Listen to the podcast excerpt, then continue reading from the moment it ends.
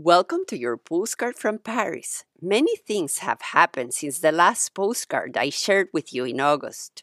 It has been a long break, but here I am, one more time, creating space to write. In Paris, classes have started and the city is now at its full pace. There are school meetings, encounters with friends, and we're all finding the rhythm again. Taking advantage that there are still some sunny and warm days as we see the next season approaching at a fast pace.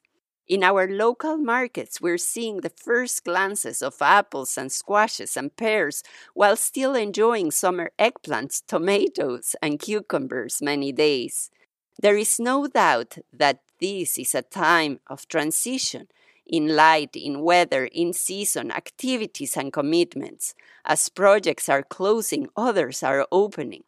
This postcard is to remind you to find your own pace, to find those times of calm and quiet that make you feel grounded and at ease, to go back to those habits that remind you that today is a new day, that you're doing your best, to be kind to yourself as you begin again which is the one moment where you can slow down today to be fully present, to notice the light, the sounds, the sights, as you savor perhaps the sunrise or sunset or a tree by your side.